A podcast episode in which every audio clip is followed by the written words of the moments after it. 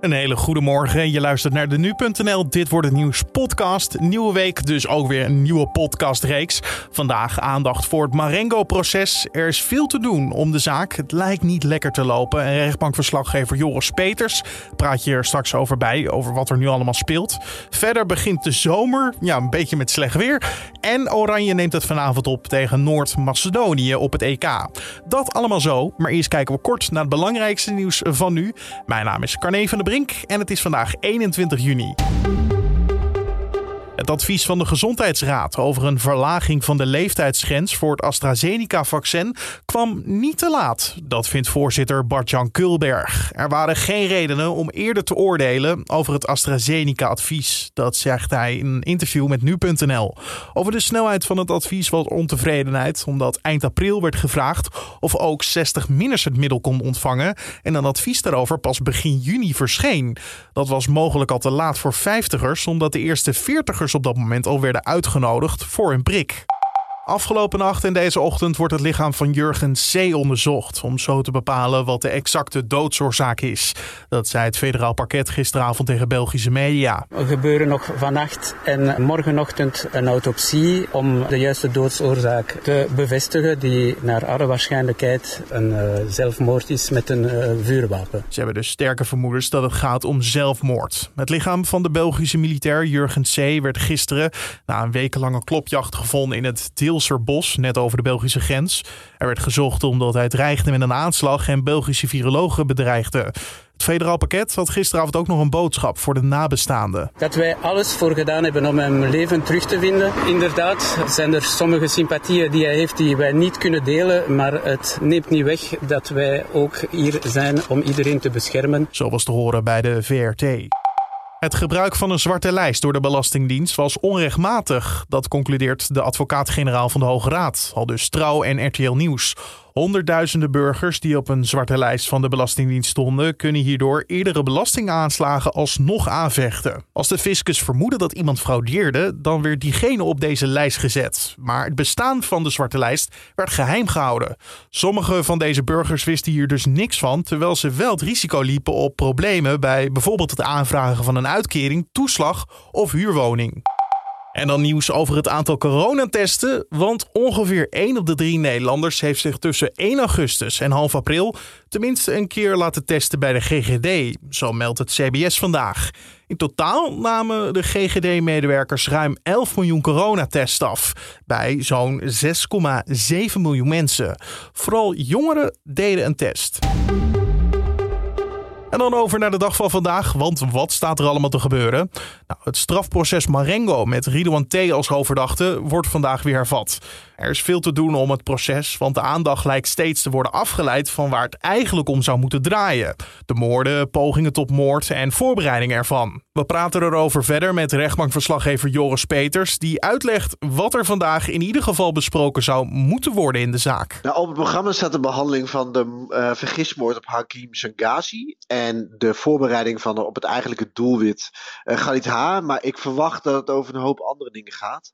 De laatste keer dat we in de rechtbank zaten, ging het vooral over de kroongetuigen.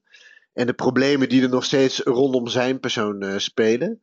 Eerder waren daar al de problemen met de staat. Hij vindt dat hij niet voldoende beveiligd wordt. En ook, uh, dat geldt ook voor zijn gezin. En zolang die problemen niet zijn opgelost, wil hij niet verklaren. En op de laatste zitting kwamen daar de, de medische problemen bij. Die van dusdanige aard zouden zijn dat, uh, dat Nabil niet meer in staat is om te verklaren. Zij wilden dat graag toelichten achter gesloten deuren. Dit werd niet toegestaan. Dat werd gezien als een vorm van partijdigheid. En daarom werden de rechters gevraagd. Nou goed, dit verzoek is ook alweer heel snel afgewezen.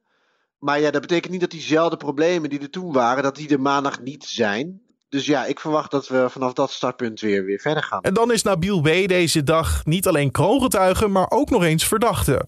Hoe moet dat verder? Ja, dus het, het, feit dat hij verdacht is, betekent ook dat hij er moet zijn. Ja, de, de, de, rechtbank heeft hem uh, opgelegd om te komen. Maar hij heeft inderdaad twee pet op. En als verdachte hoef je op zich niet te verklaren. Dat heet dan verschoningsrecht. Hè? Je hoeft jezelf niet te belasten. Maar als kroongetuige heeft hij juist de plicht om te verklaren. Dat staat in zijn overeenkomst die hij heeft gesloten met de staat. Maar op dit moment ja, zegt hij daar niet toe, toe in staat te zijn. Maar ondertussen zitten daar een, groep advocaten van zijn medeverdachten.